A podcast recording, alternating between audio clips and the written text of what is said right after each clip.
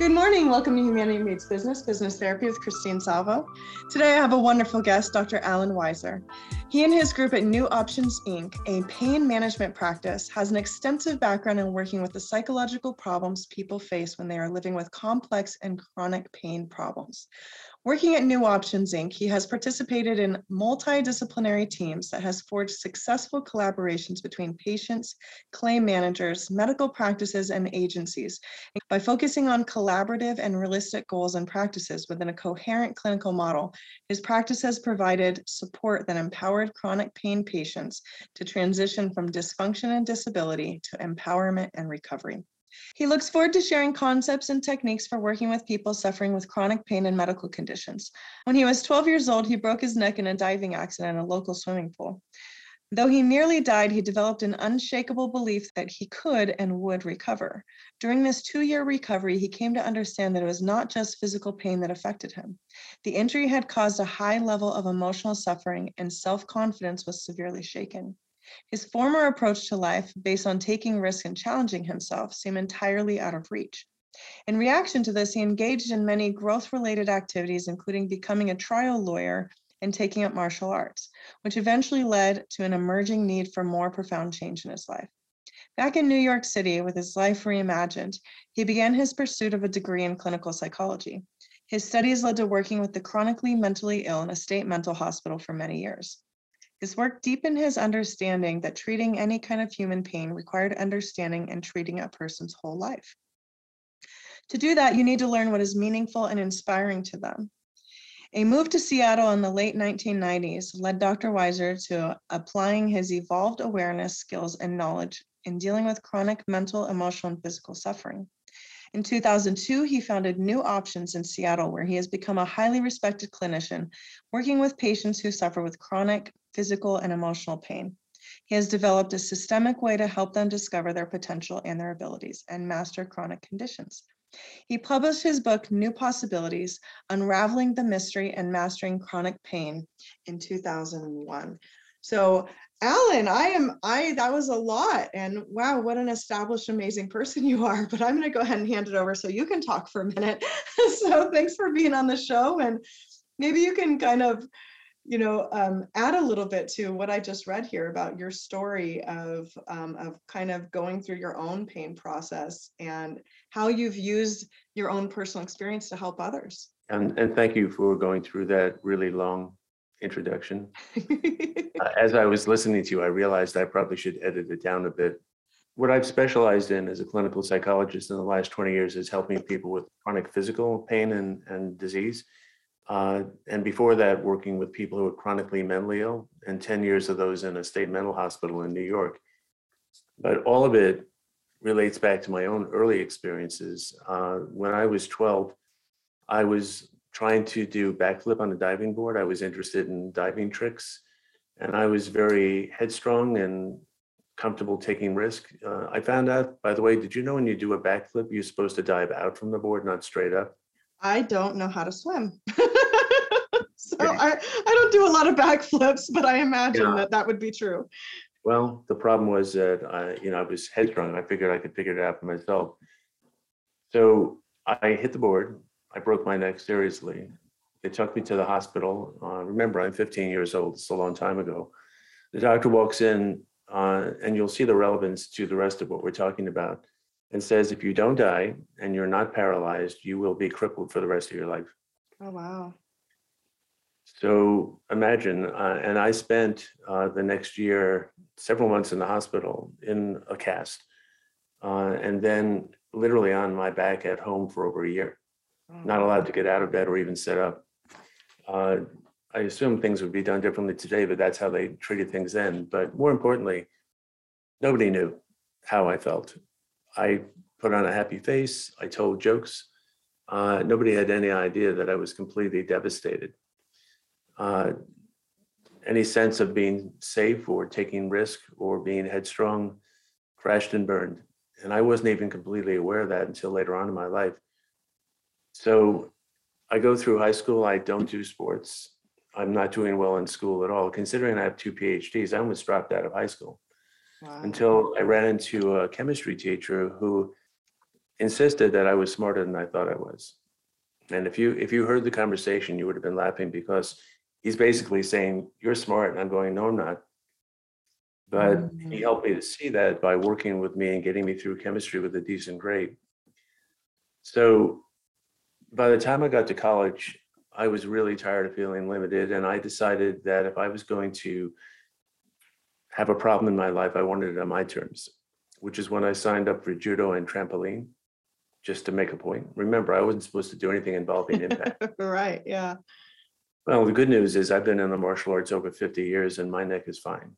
Uh, Mm. it could have gone the other way, but if you hear what I talk about next, you'll see where this is all formative. Uh, always interested in human potential, always interested in what's possible. The martial arts are all about what's possible. As a child, I was interested in science fiction. That's also about possibilities, transformation, potential. Uh, worked as a trial attorney for a long time and enjoyed the work, but always knew there was more to what I wanted to be doing. But also in that work, took on the role of defense and tried to empower people that didn't really feel like they had any power in a system that could be overwhelming. So if you look at my entire life course, there's always this pattern wanting to challenge a sense of helplessness in people, a sense of powerlessness in people, and demonstrating across the environments that I've worked in that it's possible. Uh, working with the chronically mentally ill was probably the best thing I've ever done in my training because these were people who were not only psychotic and in a hospital, but institutionalized. I've been trained classically. I went through psychoanalysis for 15 years, but I began to understand that treating the illness was really not the right focus, that the focus needed to be on helping to resuscitate the person's life. That if you are mentally ill and you're in a hospital, it's not just the mental illness, it's what kind of life do you have left? How much have you lost? So I learned quite a bit about that and how to actually deal with it uh, through techniques that help to empower these people and actually get them out of the hospital and back into some life, uh, whereas most people had written them off. When I got into chronic pain work, uh, almost accidentally, I discovered the same thing. My patients weren't psychotic, but it wasn't just the physical injury or the illness, it was the collateral damages, right? If you look at the book, Unraveling the Mystery really means understanding that when you have a chronic pain problem, that over time it begins to affect everything your physical life, your personal life. Uh, there's up to 200 potential collateral damages from having chronic pain. The medical system is only designed to deal with the injury, they don't address the rest. And all of those collateral damages feed back into how much pain you have and how well you can recover. For example, if you have sleep disruption, which is common with pain, that's going to add up to 50% to your pain, not to mention undermining your immune system, so it's harder to heal. So, my patients over the last 20 years have been really good teachers in educating me about all the things that can go wrong. So, that was the first part of the development of this approach. Uh, my experience in business, because I'm also entrepreneurial and have started a number of companies, been a consultant to other companies and helping them to build it, was always based on it being employee centered and empowering the staff and, and developing ways of interacting with each other so that everybody has ownership and buy-in, which everyone knows is the thing that will make companies successful, but it's very difficult to do. So the same approach that I use with the chronically mentally ill, the chronic pain patients, was actually applied in many ways in business successfully. So here's the part that's really interesting. When I first started and I would hear descriptions of really terrible physical problems, and they're always multiple, most of my patients have more than one problem. I basically said to myself, what do you think you're going to do with this? You know, really, you Mhm. think you're going to help these people? If I hadn't worked in the hospital, I might not have had the faith that I might find a way. I didn't know what it would be, but I found a way with people that no one thinks you can treat. So over the years, I've discovered quite a bit, and a lot of this is in the book. Uh, and I would say this is the part I would like to share with your audience. That's very important. It turns out, you may know this, people may know this, that human beings are the product of millions of years of evolution. Mm-hmm, Kind of know that, right? mm-hmm. But what we don't understand is that if we are, does it not make sense that evolution would have provided you with a toolkit? right? To Yes, meet right. any challenge, right? We are designed to meet any challenge, to Mhm. adapt, to survive, to thrive. So when I hear people tell me that they're helpless and they're hopeless and they think nothing can be done, I know that's patently untrue. Human beings, by definition, are infinite potential. We're designed with infinite potential. But most of us don't know that. And even if we did, we don't know what the toolkit is. So that got me into thinking about all right, what is that? Well, all human experience ultimately is defined in thoughts and feelings, right? Mhm. And then those thoughts and feelings lead to action. So I'm going, all right, let's look at thoughts and feelings. And that evolved into something called the existential immune system. Turns out we don't just have a physical immune system. We actually have a psychological, emotional, and an existential immune system. Uh, all you need to do is find out what the tools are and, and how to use them, and that will optimize your opportunity to overcome anything. Now, you and I both know how much everyone looks forward to somebody who's inspiring, somebody who Yeah. overcomes things where we go like, how in the world do you do that, right? Mm-hmm. It's like starting a successful company. How do you have a successful startup, right? Mm-hmm. Uh, I've never had more fun than when I joined a group of entrepreneurs in Seattle and would go once a month to a meeting of about 200 entrepreneurs and realize it was my tribe because people who are entrepreneurial think the same way. It's all about possibility, right? It's all about potential.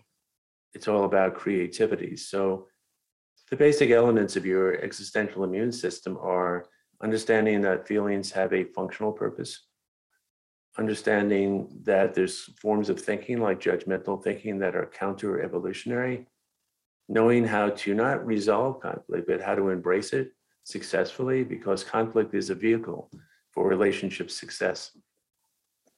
Then there's also being able to value your needs as equal to everyone else's. Many people make decisions without really considering themselves first. And then ultimately understanding how you came to operate the way you do. I don't talk to people about mental illness or, or psychological labels. I talk about operating systems. I'll say to a patient, you know what? A lot about what you are as a person operating in the world is fine, but you have some non-user friendly features. You suppress your emotions, you engage in a lot of dysfunctional thinking. Let's upgrade the system. And I can mm-hmm. tell you that over the last 20 years, this approach has been staggering in its ability to change people. The first thing I'll normally hear from my patients is I don't know if I have less pain, but I don't feel the same way about it. I don't experience it the same way. So it's been very inspiring to me to see what happens. And what I do is unique. Uh, it may exist someplace else in the country, it sure as heck doesn't exist in Seattle or in the state. And that's why if you see the places I presented and the people that endorse the book, these are people who recognize that this is something different and something powerful. Uh, I made a decision a long time ago about whether I wanted to try and change the medical system uh, and decided no, I don't want to do that or create a different kind of clinic. What I do want to do is empower patients. Uh, and this model has been applied to people without physical pain, people with persistent emotional suffering, same approach. So that's what I'd like people to understand that if you really understand what you're up against, if you can analyze your negative realities, if you can optimize the way you operate as a human being, it's possible to overcome anything. Mm, yeah, that's like a mic drop right there. wow, that was um my my brain is like going 100 miles an hour here. I have so many questions. So with all of this vast experience you've had, you know, like you said, working in these different situations with these different kind of patients um, throughout your career, and really kind of just seeing that the common thread. It sounds to me like there's a common thread here, an underlying thread of, you know, maybe like you said, patterns of thinking, things that were maybe um, passed down or inherited uh, generationally, or or things like that, right? So often we don't challenge what we think we know. We just accept it as the truth. And later on, it becomes valuable to actually go back and go, but wait a minute. Like you said, the doctor said, your prognosis is, he gave you, you know, this is what He gave me a, he gave me a life sentence. He gave you a life sentence. But there was something inside of you that said, well, he may know my medical situation, but he doesn't know me. He doesn't know what I'm made of. And you actually took that and ran with it. And those tend to be those kind of underdog stories, right? Back in the day, uh, Rudy, you know, uh, the the runt, and he finally makes the team, and Notre Dame, and all these wonderful things. But that's really those are the things that I think we can connect to most. Of I wasn't an exceptional person given a silver spoon and then did exceptional things, which that's okay too. But it's really kind of like through trial and error and my own struggle i happen to stumble upon this and now this is my path and my purpose right? Once we have information like this it can really change lives. There's almost a responsibility to share it. Would you agree? I would agree completely. And this is one way of approaching something that many other people have discovered and and teach and share. Uh, but i'm a very practical person these these are techniques that we use are very efficient a person might obsess about something they're worried about for days or weeks or months. And I can tell you without without meaning to sound exaggerated that give me 15 minutes to apply the techniques that I've developed and they'll deal with that. That anxiety will be eliminated. Uh, because if you don't know how to use these, then they will use you. Uh, I'd like you to elaborate and go a little bit deeper on why anxiety and anger are the most important human emotions, if you don't mind. So glad you asked. My favorite subject. Yay! yeah. So, what got me into this is that with chronic pain patients, they have so much anxiety and anger, even more so than the typical emotional patient. Uh, and I'm going like, is that all bad news? Is that all about suffering? Is there any value to this?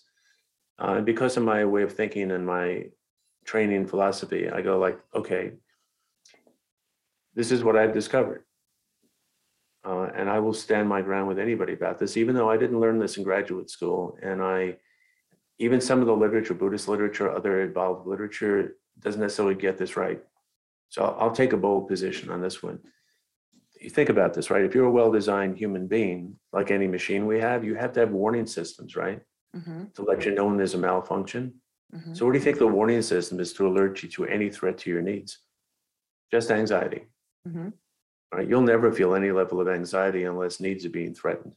Sure. Right? Because we are our needs. We have a mission as human beings to get our needs met all the time if we can. So it mm-hmm. turns out anxiety is a warning system. So when you're feeling anxious, you don't want to go like, why am I anxious? You want to go, what needs are being threatened?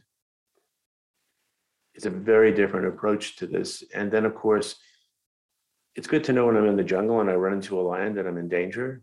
That's helpful, but I still need to do something, right? Mm-hmm. For that, you need the single most important human emotion, and that is anger.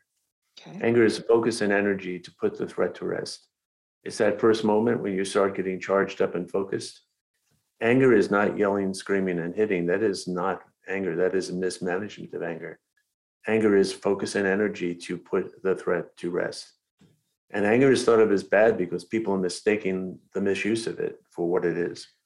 Right. So I literally got a t-shirt that says I love anxiety and anger. Most people think I'm crazy, but if you understand what they're for and how to use them, you realize just how much power you have. Yes. You know how people yeah. always talk about I don't know who I am? Mm-hmm. Here's the interesting part. If you want to use the technique for anxiety and anger, you have to get into your needs. Right? You are your needs. You explore what makes you anxious and angry, you will find out exactly who you are. Mm. So tell me, maybe like share an interesting story or two about, you know, maybe the person thought they were anxious or angry about this, and it turned out to be something completely different. Because that self exploration often leads us to a path that we we were we just had no awareness of, right? I can give you a classic example that's really important. Remember, I mentioned thinking can be a problem. Mm-hmm. So there's a number of non-evolutionary based thinking, uh, judgmental thinking, assumptions, rationalizations, magical thinking, right? Mm-hmm. Belief-based thoughts. You see what goes on in the world these days because people buy into certain beliefs, right? Right. Those forms of thinking are not evolutionary based. They're not productive. So if you're feeling anxious, but your belief system says that if you're not perfect or you're not achieving at a high level or you're not being approved of, then your self esteem is at risk. And if I'm working with somebody that's having that problem, I will clarify for them that actually your self esteem has nothing to do with who you are. So you might not be happy about a situation, but you don't need to be experiencing that level of threat because your self esteem is not involved. A threat to self esteem is the existential equivalent of facing a bear in the woods. That's a typical problem. That's one of the first things I look at. Do people have any non evolutionary based thinking if they're suppressing their emotions, right? Mhm, Have you known people that have a hard time connecting to anxiety and anger? Mm-hmm. They tend to suppress it or eliminate it. Yeah, um, I notice, I notice, uh, in my own practice for females, very disconnected to anger, um, majority. So Right. they, they tend up, uh, to have the sadness instead, right? Well, that's because they think that anger is bad and Yeah. dangerous. Exactly. But it is, it's your warrior, it's powerful, but consider the difference between lightning and electricity. The difference is if you channel these emotions properly, they will serve you well. If you don't, you might as well be a lion tamer with no technique and no chair and no whip. And good luck with that. We we have these forces within us for a good reason. They are powerful because they need to be. But somehow you and I, we didn't get educated about this. I don't know about you, but nobody taught me about this. No, gosh, no. you know and it's it's it's very tragic because that undermines optimization as a person you try and deal with covid is a great example right? Whose coping system was designed to deal with covid Mhm. right? Pretty much nobody. On the other hand the people that i see thriving are the ones who understand that okay just another challenge. Yeah it's a life-shaking challenge but so is chronic pain right. so is chronic mental illness. The real question is can you reinvent yourself? Can you find another way to be you? You never lose who you really are, no matter what happens to you, unless you decide that you're conditional. But nobody's conditional. Who you are is a work in progress. It's a creation. You don't like who you are, change it. And then we go back and we circle back to identity. And, you know, Alan, something I, I often see, and I'll ask people that are dealing with chronic illness um, and chronic pain and or mental illness is, is this part of your identity? Have you have you become so entwined with this that if it changed, you really, you know, you would cling to it. You would rather have it because it gives you a sense of self than not have it and have that feeling of kind of being in the vast void. And I'm so curious how you approach that. I'm I a- definitely know you've seen it. I know you've seen it. Oh, it's it's completely typical. Uh, there's a couple of angles on this one. To begin with, a lot of that identification is not created by the person. It's created by the treatment environment. The treatment environment tends to treat you like a diagnosis. Mhm. So they contribute a lot to, they tend to disempower patients more often than not, not by intent, but by the way they practice. Uh, So they're contributing to that. I don't think most people want to buy into thinking of themselves as a diagnosis or an illness or an injury. Uh, As a matter of fact, most people are incredibly conflicted about it, but they tend to think that that defines them. But if you understand that the only thing that defines you is infinite potential, if you if you feel like you cannot be who you are, you're missing the point. Right? Who you are is not determined by what you can and cannot do. And how many different ways is there to live a life and feel inspired and productive? From an evolutionary point of view, think about it. What are we? One trick ponies? If we can't live a life a certain way, we have no life. I love that, right? You know, you know what I'm saying? So I, I, I address people with a lot of these challenges. Uh, there's a logic to a lot of this. You can probably hear it. I, I actually had a patient recently who asked me to please stop being logical. Uh, I said, you know, I really can't help myself. There, there is a, a truth about human beings that we understand, but so, so few of us know how to use it, how to get to it, how to embrace it. So what happens with my patients, and that's why you see in the title of my book, it's not managing chronic pain. I will never use that word again. Uh, I won't use the word chronic anymore either. It's persistent. Love it. Chronic sounds too much like the sentence, right? Mhm. No, it's mastery. What does mastery mean? From my point of view, it means I'm running the show, not the pain, right? Mhm. I'm not an illness. I'm not a mental patient. I'm not a chronic pain patient. I'm a person with a problem. Yes. And most patients need to hear that. The real problem is patients are not being inspired to understand how much power they have, to understand their their role. What doctor is ever? I don't know if you've had the experience. What doctor tells patients, "Here's your job. Here's your job description," because they have one. Yes. And why? Because they know more about their situation than any doctor will ever know. Yes. Their day-to-day experience, the patterns in their life. I educate people. There's two chapters on how to be more empowered in the treatment environment because patients don't know they have a job description. They don't know how to use their own experience to help empower their recovery. Yes. Oh, yes, yes, yes, yes, yes. I just, I really hope that what you're saying is is the future, is the future of medical care, is the future of um, mental health care. You know, unfortunately, the two worlds are isolated so often, and they don't really work together. And they treat like the head and the body are uh, are cut off and not connected, and and don't talk to each other, right? But I I believe that we are we're an organic organism that is highly highly highly intelligent that that like you said everything has a purpose and it's working a certain way and i also tend to have the belief that everything serves so Yeah. once once you can get to that foundation once you can get to that core piece which it sounds like you have a really uh, extensive process and a way to do so the healing can really begin to accelerate That's right. And I, I tell people the two most important tools for healing are number one, inspiration, and number two, connectivity. Uh, any study you ever do of a person who's done something inspiring, uh, it's because they're inspired. They have the passion, right? Uh, I look for what is meaningful with people. A lot of people haven't connected to it. And if I can help a person discover what they're really here for, what they're all about, which is not a specific something in terms of a job or an activity or a position in society, that's the beginning of the healing process. If I tell a person, if it turns out you're here to share what you've learned or you're here to help other people, I want to tap into what inspires people because that's what helps them to overcome. Uh, so, inspiration and finding meaning in a person's life, helping them to connect to that, will allow them to transcend almost anything. Oh, I love it. This has been um, a very, you know, enlightening conversation for me, and I'm hoping that my listeners are are having the same experience of like, yes, wow, uh-huh. you know, this is this is it right now. So, Dr. Alan, um, where where can people find you? You know, if someone's listening and they're like, I'm dealing with this, I need to know more. Give me this guy, you know, I got to know more about what's he what he's about, this book he wrote, whatever. Where can they find you? Yeah, the easiest way to do that is to go to our website, which is under New Options Inc. That's inc.com.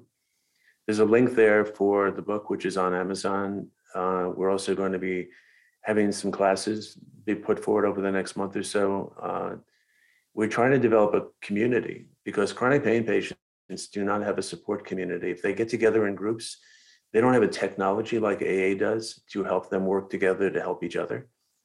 This model, two thirds of it is educational.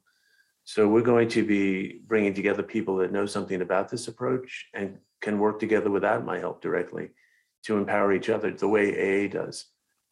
Uh, so we- what we really want to do is get the word out and have people know about this and learn how much can be done. Because as you probably know, most people with chronic pain think it's kind of done. That's it. I'm over.